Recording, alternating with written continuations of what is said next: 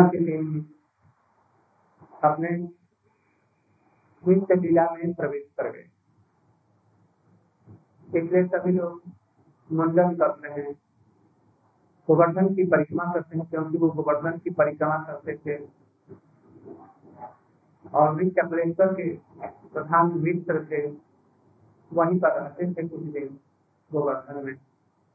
इसलिए उनके संप्रदाय के जितने वैष्णव लोग हैं उस दिन मुंडन करते हैं, पूर्णिमा को बहुत कार्य करते हैं, गोवर्धन की परिक्रमा करते हैं, मानसी गंगा में स्नान करते हैं।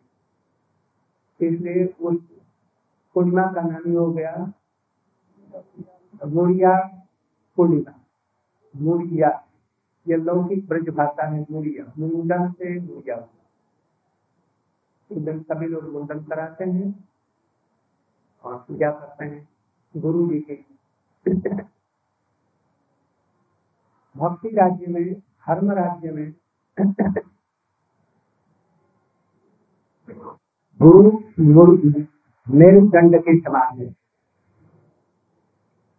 जैसे शरीर में मेरुदंड न रहे, यहाँ से यहाँ की घटना तो आदमी संचित नहीं सकता, उठ बैठ नहीं सकता, खा पी नहीं सकता, शरीर लुंज भुंज हो जाएगा।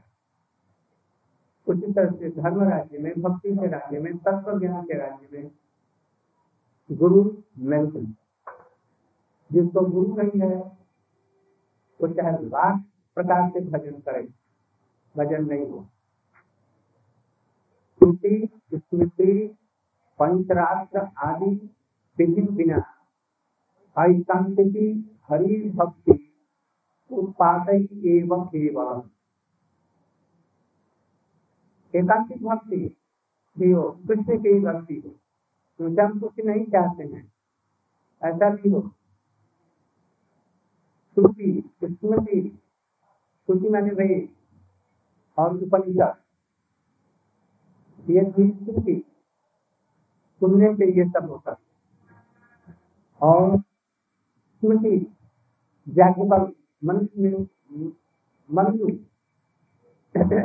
हरि यज्ञवल्क और बहुत बहुत से संख लिखी, ये सब बड़े बड़े हमारे ऋषि हुए हैं, धर्म शास्त्रों से किया था। इन लोगों ने सत्य की उपलब्धि कर बाहरी समाज को किस प्रकार से संचालित किया जाए कि वे लोग समग्र संसार में कार्य करते हुए भी भक्ति की तरफ में बढ़े, आत्मा की अनुभूति कर।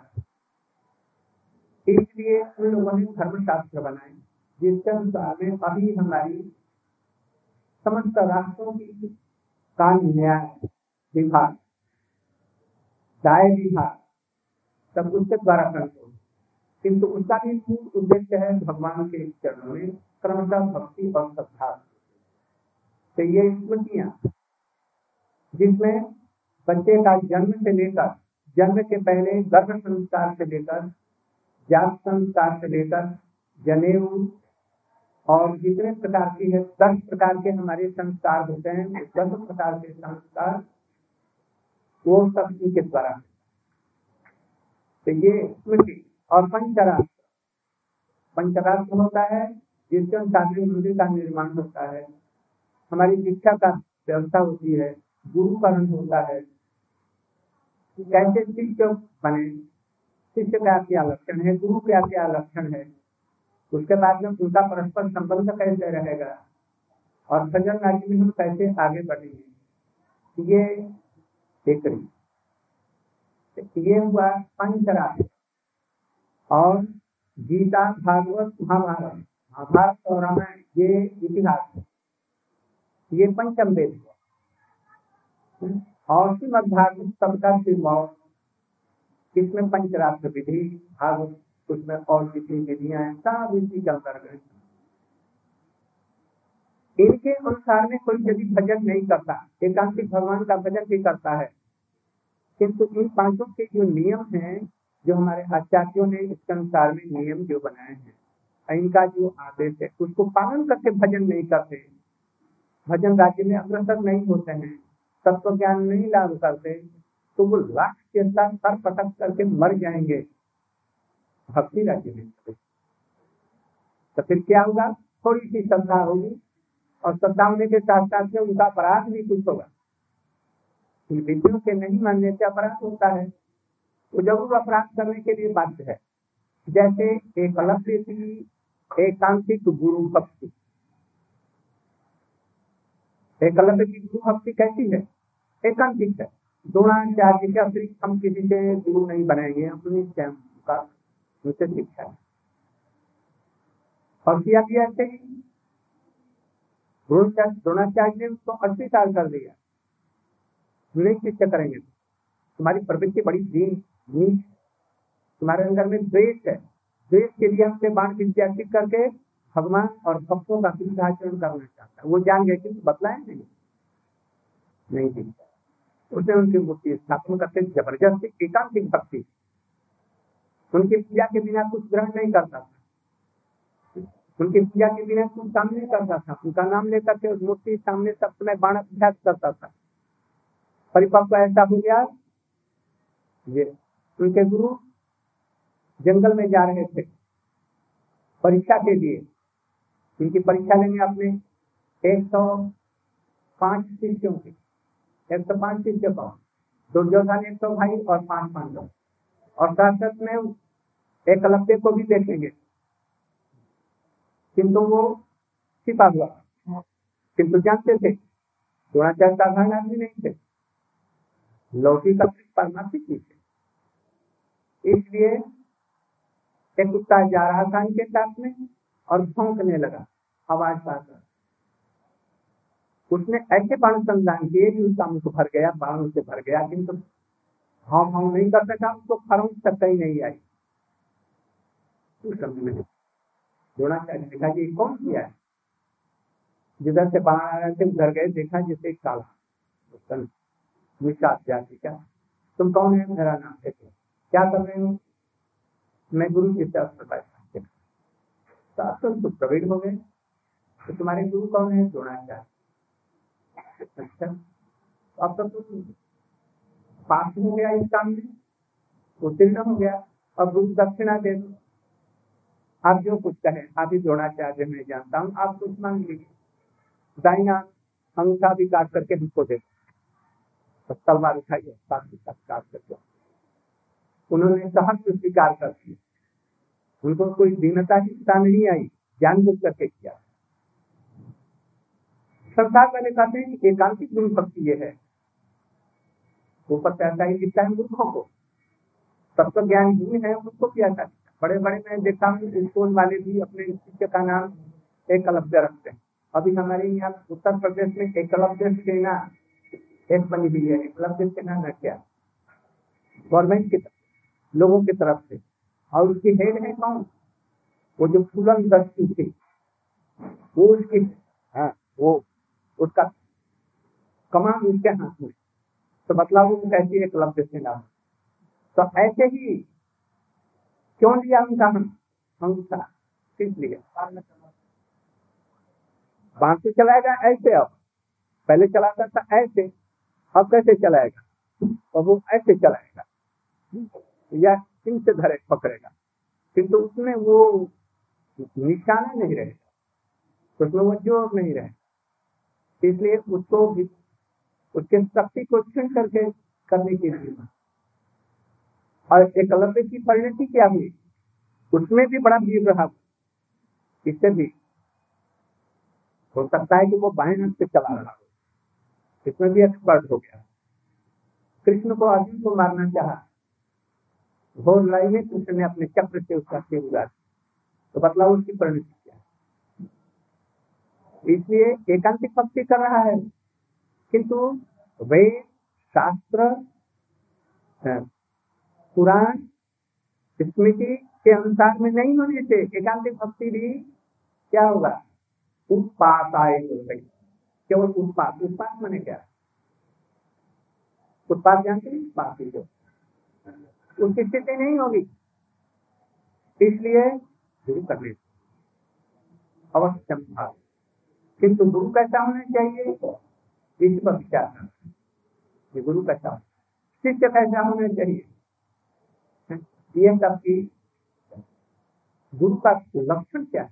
गुरु तत्व है क्या, इसके संबंध में हम लोग आज कल परसों विचार इसी बीच में व्यास देव जी क्या तत्व है, वो कैसे गुरु हुए जगत के, इसको विचार करें, उनका महत्व क्या है, कुछ हम क्या सीख सकते हैं, इस पर हम लोग विचार करें। कलाचंद ब्रह्मचारी जी पहले खुद करके दो चार शब्द बतलाएं, इसके बाद में दूसरे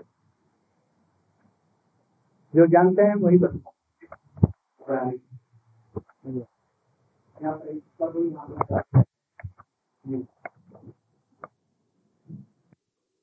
विद्वान वेद वेदांत उपनिषद पुराण इत्यादि के विशेष करके विद्वान यहाँ पर उपस्थित है, चतुर्वेदी जी और इनकी पाठियां बहुत है वैसे गुरु तत्व के संबंध में और व्यास जी के संबंध में ये बोलेंगे। आप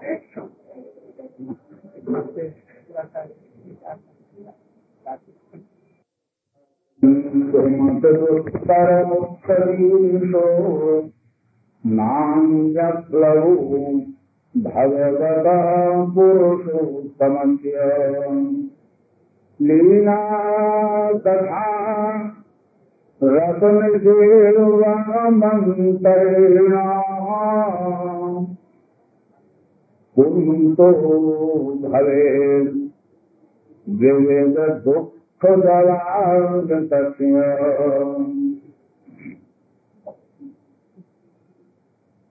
गुरुर्ब्रह्मा गुरुर्विष्णु गुरुर्देवो महेश्वरः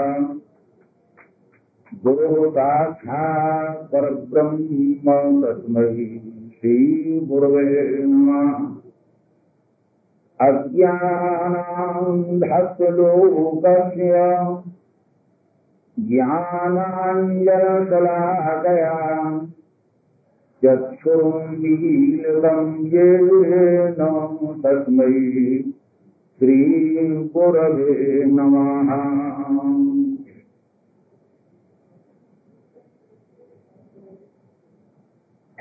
श्रीमद वेद व्यास जी महाराज की पुण्य जयंती के अवसर के पूर्व समय में मैं तो महाराष्ट्र के दर्शन करने के लिए आया था। प्रातः ब्रह्मचारी जी से भेंट हुई, पधारे हुए हैं, मैं बाहर ही रहा। आज्ञा हुई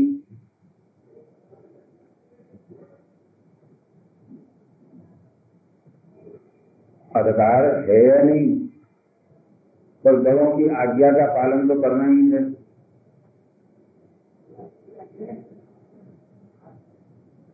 वेद व्यास जी महाराज की एक तिथि को हमने गुरु पूर्णिमा के नाम से व्यवहार कर दिया। सबसे बड़ी श्रद्धांजलि भारत की यही है कि वे वेद व्यास जी महाराज की पुण्यतिथि को गुरु पूर्णिमा के रूप में मनाते हैं और अपने अपने गुरु, अपने अपने परमेश्वरी गुरु, परात्पर गुरु सबका स्मरण करते हैं। भारतवासियों की कृतज्ञता के रूप में हम इस गुरु पूर्णिमा को मान सकते। एक वेद व्यास जी के जन्म दिवस को सारा भारत गुरु पूर्णिमा के नाम से व्यवहार लेता है। ये हमारी वेद व्यास जी के लिए हमारी आपकी सबकी श्रद्धांजलि। जहां तक वेद व्यास जी के संबंध की महत्ता की बात है, उनको वर्णन करना, उनके संबंध में कुछ कहना, ये तो इन छोटे शब्दों से हम जैसे एक सामान्य व्यक्ति से वर्णन करना कठिन है, ये सत्य बात। विदेश में एक बार ये हुआ कि सबसे अच्छा मस्तिष्क किसका है, ऐसे लोगों के घोड़े जिनका दिमाग सबसे अच्छा हो और जिनकी रचना सबसे अच्छी हो। मदन मोहन मालवीय जी प्रयाग में विराजमान थे, महात्मा गांधी बैठे हुए थे। दो प्रश्न थे उनके, एक तो हम काल गणना करना चाहती, मालवीय जी ने दो आने का उस समय पंचांग लाया करता था, बोली ये ही काल करना। और हमारी माता बहनों से पूछ लो, बता देंगे सृष्टि कितने वर्ष की है। माता बहनों से पूछ लो, आप प्रोजेक्ट लेके आए, करोड़ रुपया खर्च करेंगे कि हम ये चाहते हैं सृष्टि कब से बनी और अब कितने वर्ष की हो गई। अब वो विदेशी जो इटली वासी थी वो चौंक गई, बोले माता बहनों से, बोले हाँ भारत की माता बहनों से पूछ लो, ये काम तो वही कर देंगी आपका। क्यों? वे प्रातः काल बोलती है वाणी से संकल्प, और ये जो हमारा संकल्प होता है श्री विष्णु श्री विष्णु महापुरुष श्री विष्णु राज्य प्रवर्तमान अद्य ब्रह्मयोगी द्वितीय परार्धे, बस यहाँ से काल गणना हमारी प्रारंभ हो जाती। कौन सा कल्प है, कौन सा मनवंतर है और कौन सी चौकड़ी का युग है, और चौकड़ी के युग में कौन सा वर्ष है, कौन सा नक्षत्र है।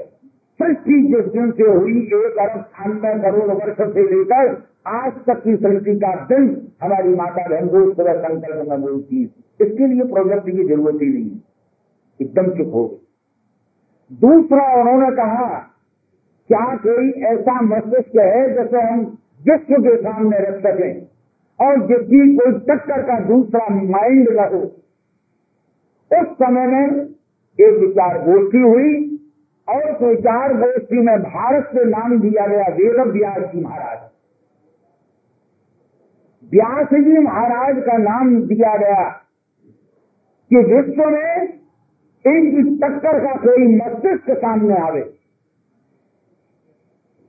भगवत गीता जैसे ग्रंथ के रचयिता, महाभारत जैसे ग्रंथ के रचयिता, अठारह पुराण बनाने वाले, एक वेद के चार वेद बनाने वाले, एक वेद की प्रक्रिया को आठ तरीके से पढ़ाने वाले, जैसे हम और आप पढ़ते हैं मदन मोहन, और ये घन पाठ चलेगा तो मादा मादा मादा मादा ना मादा ना दाना दाना दाना मो दाना मो नमो नमो मादा ना मो मोहाना मोहा नाना मादा ना मोहाना। आठ तरीके से व्यास जी ने पढ़ा दिया। लो पढ़ो, यानी एक नाम और आठ तरीके से पढ़ते रहो। मदन मोहना मामा मामा मामा मा दादा दादा दादा नाना नाना मामा मादा ना मो मो मो मो मो मादा ना मो आ नाना नाना नाना मादा ना मोहाना। लोग पर भाई बोले क्या है, बोले तो पढ़ाई हमारे यहाँ की, पर हमसे नहीं होगी। एक वेद के चार वेद, और उसमें भी साम वेद जैसे वेदों के स्वरों का अंकन करना। ये जो संगीत है ये सांगेद से निकला, पर वहां जो वेद अभ्यास जी वहां रकार लगाया जाता है, रकार लगाया जाता है और एक दो तीन चार पांच छह स्वर लगाई जाती है, दोनों हाथ चलती रहती। ये मालूम पड़ता है कोई चीज बुनी जा रही हो, शब्दों को बुनना होता है और विचित्र तरीके से उसका गान होता था। तो वेद व्यास जी ने उस साम वेद के उन गायन पद्धतियों को अलग निकाला।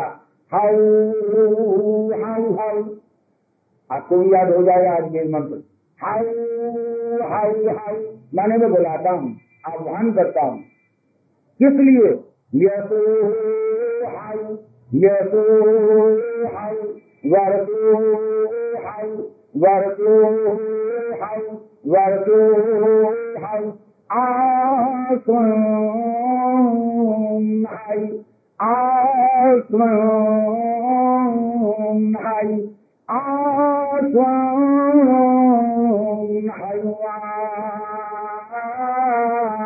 हाउ हाउ हाउ देवता जम्मा हाउ हाउ हाउ।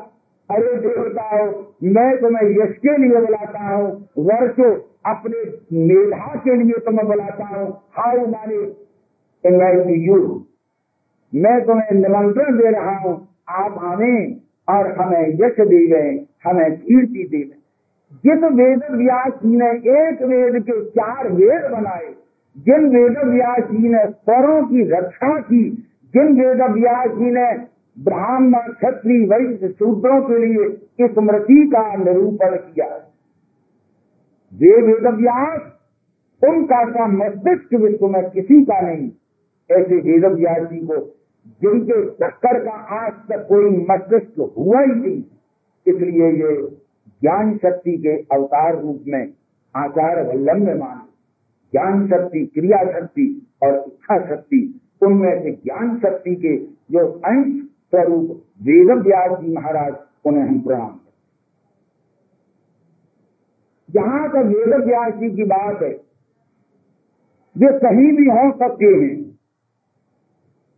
राम तुम्हारा चरित्र स्वयं ही काव्य है, कोई कब बन जाए सहज संभाव्य है। वेद व्यास जी को एक क्षेत्र में तो नहीं बांधा जा सकता, परंतु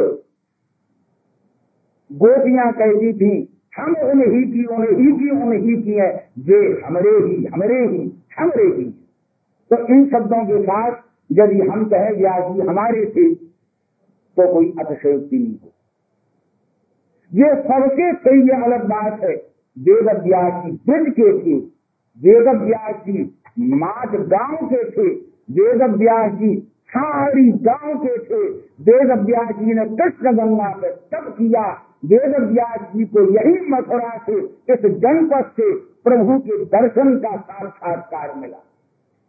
ये जो वेद व्यास जरूर कराए कृष्ण गंगा पर, आज से बहुत वर्ष पहले जगन प्रसाद रावत मिनिस्टर आए थे, हम लोगों ने यहाँ के साहित्यकारों ने गोष्ठी की थी वेद व्यास जरूर कराकर। उस समय में निबंध खोजे गए, लिखे गए और जगत गुरु शंकराचार्य तथा माधवाचार्य श्री कृपात्री जी महाराज इन्होंने स्वीकार किया कि हाँ वेद व्यास का संबंध भाई छाहरी गांव से तो है। ये जो कृष्ण बोधाश्रम महाराज जी थे ये छाहरी गांव के, इन्होंने ये रहस्य उद्घाटित किया, ये रहस्य बतलाया इन्होंने। ये छाहरी शब्द क्या है? बोले छाहरी का अर्थ है मच्छोदरी, और मच्छोदरी से बना छौदरी, छादरी, छाहरी बन गया, और संस्कृत का नाम है मत्स्योदरी। मछली में से, मछली के उदर में से जो उत्पन्न हुआ वो मत्स्योदरी गांव बना, और मत्स्योदरी से मच्छोदरी, मच्छोदरी से छादरी, छाहरी गांव हुआ। कृष्ण बोधाश्रम जी महाराज वही के थे। प्रश्न ये है, इनका नाम है द्वैपायन, तो द्वैपायन का अर्थ क्या है? दीप, दीप शब्द का अर्थ है हाथी, दिपा, हाथी का नाम है दिपा। वो दो तरह से पानी पीता है, एक वो जो पाइप लगा रहता है दूर उससे उठाता है और फिर मुंह में भर डालता है। तो दो तरह से पानी पीने से हाथी का नाम क्या हुआ? जीव। और गंगा के बीच में जो बालू निकलती है टापू जैसे बन जाता है, टापू की संस्कृत क्या है? जीव। टापू की संस्कृत है जीव। और हमारे व्यास जी का क्या नाम है? द्वैपायन, माने जीव है आयन जिसका बहुप्री समास, तो वो हो जाएगा द्वैपायन। दीप एव आयनम यस्य तद्वैपायनम, दीप माने टापू, टापू पर पैदा हुए। वो टापू जमुना की दो धारा थी, जैसे जमुना जी की धारा कभी गिरिराज जी के समीप आती थी। जमुनो जमुनावतो गांव, कुंभनंदा जी का गांव है जमुनावतो, ये जमुनावता गांव है। श्री जमुना जी की एक धारा उधर और एक धारा कृष्ण जन्म स्थान के पास से निकलती थी, यहाँ तो कोई चर्चा ही नहीं है प्राचीन, वहां से निकल जो जमुना जी के तट पर ही किले बनाए जाते थे। तो कंस का किला भी आजकल जो कृष्ण जन्म स्थान है वहां जमुना जी की एक धारा निकलती भगवान श्री कृष्ण के समय में। तो वहां से जैसे जमुना जी की दो धारा, ऐसे ही वेद व्यास जी का जहाँ प्रादुर्भाव हुआ, प्रागट्य हुआ, वहां भी दो जगह से पानी निकल रहा था, इसलिए उसका नाम हो गया द्वीप। और द्वीप में जन्म लेने के कारण इनका नाम हुआ द्वैपायन। काले थे इसलिए इनका नाम है कृष्ण, ये काले थे इसलिए इनका नाम हुआ कृष्ण, तो नाम पड़ा कृष्ण द्वैपायन। और व्यास, व्यास पर उपाधि हो गई। हमने तो जिसको मंच पर भागवत जी के पास, पुराण के पास बैठा दिया, हमने उसी को व्यास मान।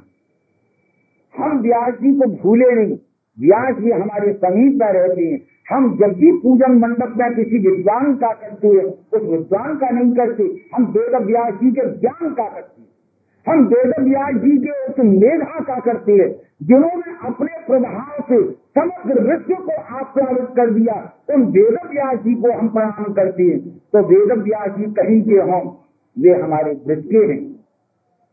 उनका मन जैसा कृष्ण लीला में रमा। श्रीमद भागवत जी में एक बार एक पुष्प था कि ये दक्षिण की बनी हुई है, बनी हुई होगी, क्योंकि इसमें बाप के नाम, वृक्षों के नाम और वहां के नाम है। हो, हमें कोई आपत्ति नहीं। हमारे महाराज जी देश को छोड़कर विदेश तक हो आए। अब यदि ये विदेश की चर्चा करें तो क्या ये कह रहे हैं महाराज जी विदेशी है? महाराज जी अगर हॉलैंड और वहां के देशों का अपने कविता में या रचना में वर्णन कर दें आंखों देखे हाल की तरह, तो क्या महाराज जी वहां के हो जाएंगे? इन ऋषियों का ज्ञान तो सार्वभौमिक होता है। यदि वेद व्यास जी ने दक्षिण यात्रा की, आश्चर्य की क्या बात है कि वहां का कोई प्रभाव आया हो। किंतु जो मन उनका श्रीमद् भागवत जी में एक शब्द अयम शब्द हंताय मद्रवला हरदास वरियो अयम शब्द का प्रयोग करके सामने इससे तो सिद्ध होता है कि वे ब्रज की एक एक चीज से अवगत थे, एक एक स्थान से अवगत थे। क्यों न हो, वे ब्रज के ही थे और ब्रज में ही प्रकट हुए थे। अरे जब साक्षात अजन्मा कृष्ण आएंगे तो वेद व्यास जी पहले से क्यों न आए उनका गुणगान करने के लिए। तो इसलिए मेरी दृष्टि में तो वेद व्यास जी चाहे वे कहीं के क्यों न हो, हमारे थे, हमारे ब्रज के थे, हमारी गांव के थे। और वेद व्यास जी कृष्ण गान करने के लिए भगवान से पहले ही आए। इन शब्दों के साथ जहां तक गुरु की महिमा है उसे वर्णन करना तो कठिन है। गुकारस चंद कारक त्याग गुकारस तक प्रकाशक है। गु अक्षर का अर्थ है अज्ञान, गु शब्द का अर्थ है अज्ञान। रू रू का अर्थ है प्रकाशक, जो अज्ञान से प्रकाश की ओर लावे वही गुरु, जो हमारे अज्ञान को दूर करे, हमें ज्ञान का पंथ, ज्ञान का मार्ग हमें ज्ञान से भर दे, हमें अलौकिक प्रकाश दे दे, उसी का नाम है गुरु। और उसी गुरु को हमने कहा गुरु ब्रह्मा गुरु विष्णु गुरु देवो महेश्वरा। यदि हमने गुरु प्रसन्न कर लिए तो रही क्या जाएगा। हमने यदि गुरु को सम्मान दे दिया, हमने यदि गुरु जी को मान लिया तो रह क्या गया। एक ब्रज के बहुत अच्छे मुसलमान भक्त हुए, उनका नाम था सनम साहब। राजस्थान के भक्तों में इनका नाम याकूब मोहम्मद था। याकूब मोहम्मद कैसे कैसे कष्ट जीव न पाए, पर हे संतो, भारतेंद्र जी ने कहा था हिंदुओं के लिए भले ही किसी ने क्यों न कहा हो, इन मुसलमानों के लिए एक युग के निर्माता काशी के भारतेंद्र ने कहा इन मुसलमान हर जन्म पे कोटि हिंदू बारी है। इन मुसलमानों पे करोड़ों हिंदू निछावर करता हूँ। मैं एक उदाहरण देता हूँ, समय हो गया। याकूब मोहम्मद अलवर के, याकूब मोहम्मद की माँ बोली मेरे प्यारे बेटे मैं वाल्मीकि रामायण पढ़ना चाहती हूँ, तू सुनाएगा मुझे? मुसलमान पठान की औरत और अपने लड़के से कहती है रोज गोस्वामी तुलसीदास जी के रामायण का पाठ करती, गाना गाती थी बहुत अच्छी तरीके से, बड़े प्रगट कर पाला दीन दयाला। जब वो पूछते थे मौलवी लोग घर में आके ये कागा थी, ये कायदा गाना गा रही थी, बोले ये कुरान की आयतों को कुछ अपने शब्दों में कहती, कुरान की आयतों को कुछ अपने शब्दों में बड़बड़ाती रहती है। चले गए। अब उसको तो रोज रामायण करे और रोज रामायण करते करते जब उनका ध्यान गया कि रामायण का मूल वाल्मीकि रामायण है, वाल्मीकि रामायण में कैसे सुनूं, पंडित जी को बुला लूं। सरदा नसीम थी पर्दे से बाहर जा नहीं सकती थी। कुछ सौ वर्ष की घटनाएं ये सुख संप्रदाय बिहारी जी के बराबर उन्हीं के जुगल के छोड़ दियो सरसदेव जी महाराज के शिष्य। अब वो बाहर जा नहीं सके तो पंडित जी को यहाँ बुला रहा। हम लोग पंडित लोग हरी राम राम उस जमाने में और मियाँ के घर में हाय हाय तोबा हो जाए, वहाँ कोना नहीं चले जाए तो हम लोग अरमरे हो जाए। ये तो इन लोगों ने हमारा मार्ग पर शस्त्र कर दिया जो हमको मुसलमान सबको ले लिया, हम लोगों की तो खाट खड़ी हो जाती। पंडित जी जरा आप वाल्मीकि रामायण सुना दो। हाय हाय वाल्मीकि रामायण सुनाने को नहीं रह गया पंडित, भाग यहाँ से। हमारी मम्मी जान सुनना चाहती हूँ, तेरी मम्मी जान सुना है, तेरा बप्पा जान सुन, यानी नहीं सुना है कोई बात। बेटे अरे तू ही सुना दे, मम्मी जान वो संस्कृत में है, तेरे को संस्कृत पढ़ ले। अच्छा संस्कृत पढ़ लेगा। अलवर में गया, बोले गुरु जी जरा संस्कृत पढ़ा दो। बोले भाग यहाँ से, संस्कृत पढ़ेगा गाय का मांस खाने वाला, ये भाग दिया बेचारा। दूसरी जगह गुरु जी संस्कृत पढ़ा दो, तो तू पढ़ा था संस्कृत, मुसलमान की औलाद तेरी इतनी हिम्मत, अरे हमारी पाठशाला गड़बड़ हो जाएगी। बदल गया। इन संस्कृत पढ़ने वालों को मैं हमेशा श्रद्धांजलि देता हूँ, मैं बड़े कसम काट की। जब सर विलियम विलियम जोन्स आए थे, महाराज जी तो बड़े आराम से हुआ है विलायत बन। महाराज जी गए थे तो उनका आचारा खींच लिया था विलायत में, बूमैन बूमैन। बोले आई एम नॉट बूमैन, मैं बूमैन नहीं हूँ। बोले नहीं बूमैन बूमैन, उन्होंने समझा जैसे चनिया कोई पहने जाती है, तो महाराज जी ने कोई चनिया पहने आ गया तो वूमेन वूमेन करके बन महाराज का खींच लिया था कपड़ा। वो खुद सुनाते थे हमको, तो वूमेन वूमेन करके रास्ते वो उनका कपड़ा खींच लेते थे। वो वो नहीं मैं वूमेन नहीं, आई मैन और नहीं वूमेन और नहीं वो वो आई मैन। वो बड़ी मुश्किल से बेचारे पीछा चलाते थे। अब बहुत अच्छी जगह हुआ है, सब लोग पहचान को भी गए, ये मर गए जो औरत कौन होता। इन सन्यासियों ने बड़े महाराज सख्त हो गए, बहुत सख्त हो गए। तो वहाँ उन्होंने कहा आप कौन है? बोले मैं सर विलियम जोन्स हूँ। बोले क्यों आए मेरे? बोले काशी के पंडितों से संस्कृत पढ़े। बोले अच्छा थोड़ा सा इसको गोमूत्र गोबर ले आओ। बोले ये क्या? दो भाग गया। बोला यूरिन। बोले ये क्या? बोले लेटरिन। बोले ये क्या करना पड़ेगा? बोले खाना पड़ेगा। उसने फिर तोड़ा और अपने वायसाय से कहा इन पंडितों के पास किसी भी विदेशी को मत भेजना, ये लेटरिन खाने को देती। वो गोबर होता है ना, अब हम लोगों को तो गोबर पंचकर्म माना जाता है, अब गोमूत्र गोबर लेती हो भैया। तो वो गोमूत्र तो यूरिन को भाषिया ने कहा कि यूरिन एनिमल का, यानी मनुष्य का भी यूरिन नहीं, जानवर का पेशाब। बोले हाँ अरे हाय हाय, संस्कृत पढ़ने के लिए इससे ये भारत राज्य में कोई संस्कृत मत पढ़ना, ये पहला लैटिन खिलाती है और गोमूत्र खिलाती है। फिर कहा जरा पंचामृत ले लो। बोले उसमें क्या है? ये क्या डाला आपने? शहद। तो शहद क्या है? बोले वोमिट। वो जो भाषिया था बोले वोमिट, उल्टी। वो काहे की? बोली मक्खी की, मक्खी जब उल्टी करती है तो शायद बच जाता है, वो मक्खी के फूल के रस की उल्टी। तो वो बेचारा क्या समझ, वो कहा मैं नहीं पढ़ूंगा संस्कृत। जब मुश्किल से हमारे वाइस चांसलर ने कहा नहीं जाओ दूसरा कोई जाओ पंडित, तो दूसरा पंडित आया। उन्होंने सुबह आओ, देर तो सुबह बढ़ जाती, देर सुबह पढ़ाई है। मैं आ गया। तो ये कपड़े से नहीं, गंगा में नहा के आओ, पंचमाल गंगा में। दो दिन नहाया, बीमार पड़ गया। बोले पंडित मार डालेंगे भारत के लिए, संस्कृत नहीं पढ़ाएंगे हमको। वो ही दशा इनकी हुई, पर केवल गंगा सहाय नाम के विद्वान निकले। तो उन्होंने कहा तुम्हारी ऐसी इच्छा है तो एक काम, एक तो गाय का मांस खाओगे तो मैं नहीं पढ़ाऊंगा। बोले मम्मी जान क्या किया जाए?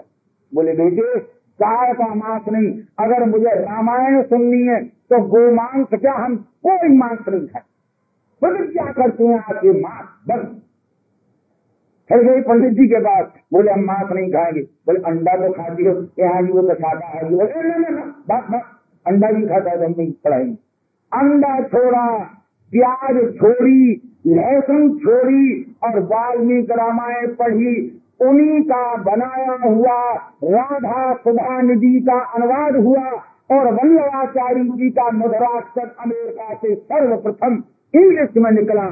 सलमन साहब का ऐसा विद्वान हुआ। वो व्याकरण पढ़ा, न्याय पढ़ा, विद्यावागी जी के संबंध में वृंदावन में आए और काम क्या करते थे? कृष्ण भगवान का पंखा है।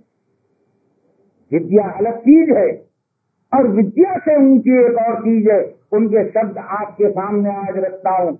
उन्होंने कहा कि मम्मी जान, मुझे एक चाबी मिल गई, खजाने की चाबी मिल गई। एक ऐसा खजाना मिला जो कभी खर्च नहीं हो सकता।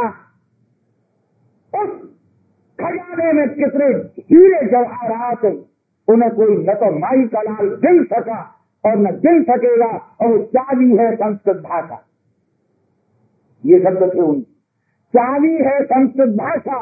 इस संस्कृत भाषा से खुल गया खजाना। उस खजाने में अनंत चीजें पड़ी हुई हैं। मैं तुम्हें नित्य नई कथा सुनाऊंगा। सनम साहब की वो हालत हुई कि भगवान कैसी रक्षा करते हैं। अजमेर में पिताजी थे डॉक्टर, वहां कत्ल करने मुसलमान गए। अजमेर में मारने की चेष्टा की, भगवान बचा लेते हैं। तो मोहम्मद का रूप बना के कहते हैं, अरे शाम साहब को भी जयपुर के जो मारने वाला कल हो क्या है, घर पर मारने की हिम्मत की कि काफिर हो गया है। ये संस्कृत पढ़ता है और वो कंठी पहनते थे, माला चंदन लगाते थे और पाजामा पहन मुसलमानी टोपी पहन के नाचा करते थे कृष्ण के वियोग में और कृष्ण के विरह में। राधा कृष्ण के ऐसे उपासक हुए कि वो उपासक सबसे कह के आया, आज शरद पूर्णिमा को वृंदावन सब आ जाए। सब भक्त आए और पंखा करते करते इत्र की शीशी उनकी झोले में थी। चाहते थे जल्दी आऊं, देर हो गई। तो सराहा के बीच में नहीं जाना चाहिए, तो वे कोने में बैठ गए कि मैं आज राधा रानी को टकर लाया था, नहीं दे सका। स्वामी जी ने जाने कैसे पहचान लिया और वे बोलती बातचीत करती हुई बोली, ललता अरे ये सखी आई है, अतर की सीधी झोला में चपाए का धरिए, मुझे दे नहीं। ललता झमक करके आई और बोली, चौरी सखी आज मैंने राधा रानी को देगी, अतर की सीधी छपाई है। सनम साहब की गर्दन झुक गई, हाथ झोले में गया, इत्र निकाला, स्वामिनी जी को सौंपा। स्वामिनी जी के इत्र लगा, कृष्ण भगवान के इत्र लगा, गोपियों के लगा, बचा हुआ देवे और सखिए। सनम साहब तो भाव में बह गए। आज राधा रानी ने मुझे सखी कह दिया, आज राधा रानी ने मुझे सखी वर्ग में ले लिया। बस उस समय में पद गाया था और ये बड़ा फेमस जो पद है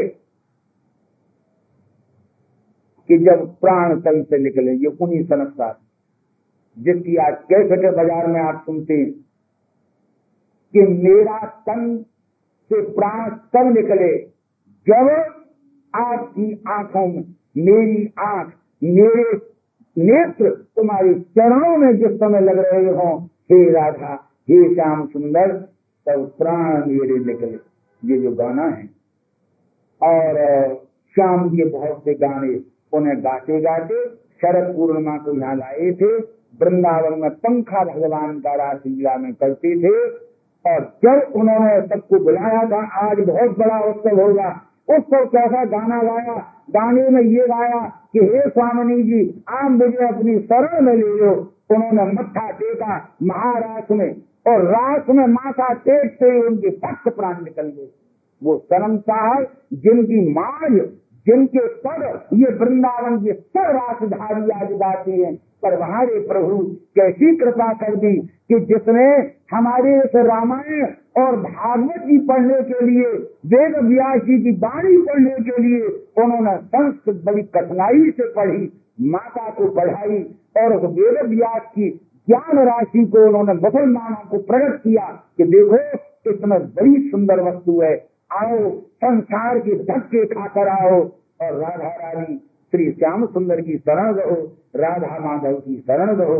ऐसे ज्ञान देने वाले संत और संतों के जो मूल निधि केंद्र वेद व्यास की, जिनकी वाणी से ऐसे अनंत अनंत संत प्रभावित हुए, उन वेद व्यास जी के चरणों में कुछ जानता तो था नहीं, वाणी पवित्र करनी थी। इन शब्दों के साथ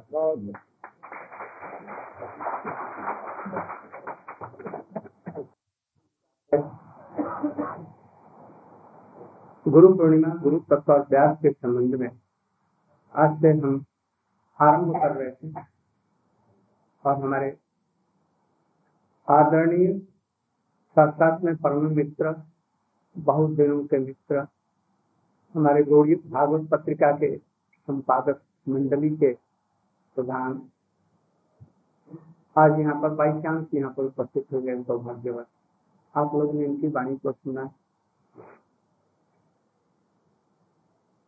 कितना काम गांधीर्य विद्वता, कितनी गांधीर्य विद्वता है। मैंने अभी हाल ही में दुर्वासा ऋषि के ऊपर में उनके इतिहास के संबंध में, जन्म के संबंध में हमने एक छोटी सी पुस्तिका लिखी। उसमें हमने खैरी गांव के संबंध में व्यास जी के जन्म के स्थान में दुर्वासा जी के जन्म और उनकी तपस्या स्थली, उनकी क्रीड़ा भूमि, सुखदेव गोस्वामी इत्यादि के संबंध में और व्यास जी के पिता पराशर जी इत्यादि के संबंध में हमने कुछ लिखा। आज उसकी पुष्टि उनके वास्तव से सुन करके हमको होकर के मुझे बहुत आनंद। शायरी के संबंध में साधारण रूप में हमने लिखा है कि इन्होंने संस्कृत व्युत्पत्ति से आरंभ करके और उसका कैसे अपभ्रंश होता गया और धीरे धीरे धीरे शायरी काम हुआ। तो सच मुझे बड़ी प्रसन्नता हुई।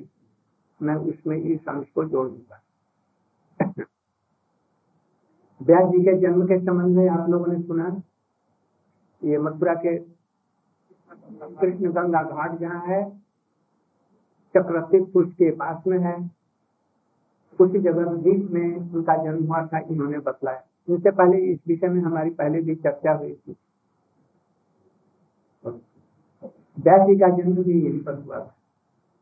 तो इनके संबंध में थोड़ा सा मैं बोलता हूँ। सिर्फ कल परसों परसों हम लोग इस विषय में बोलेंगे। व्यास जी वास्तव में नारायण स्वयं कोई ऐसा एक श्लोक भी है, व्यास नारायण नारायण और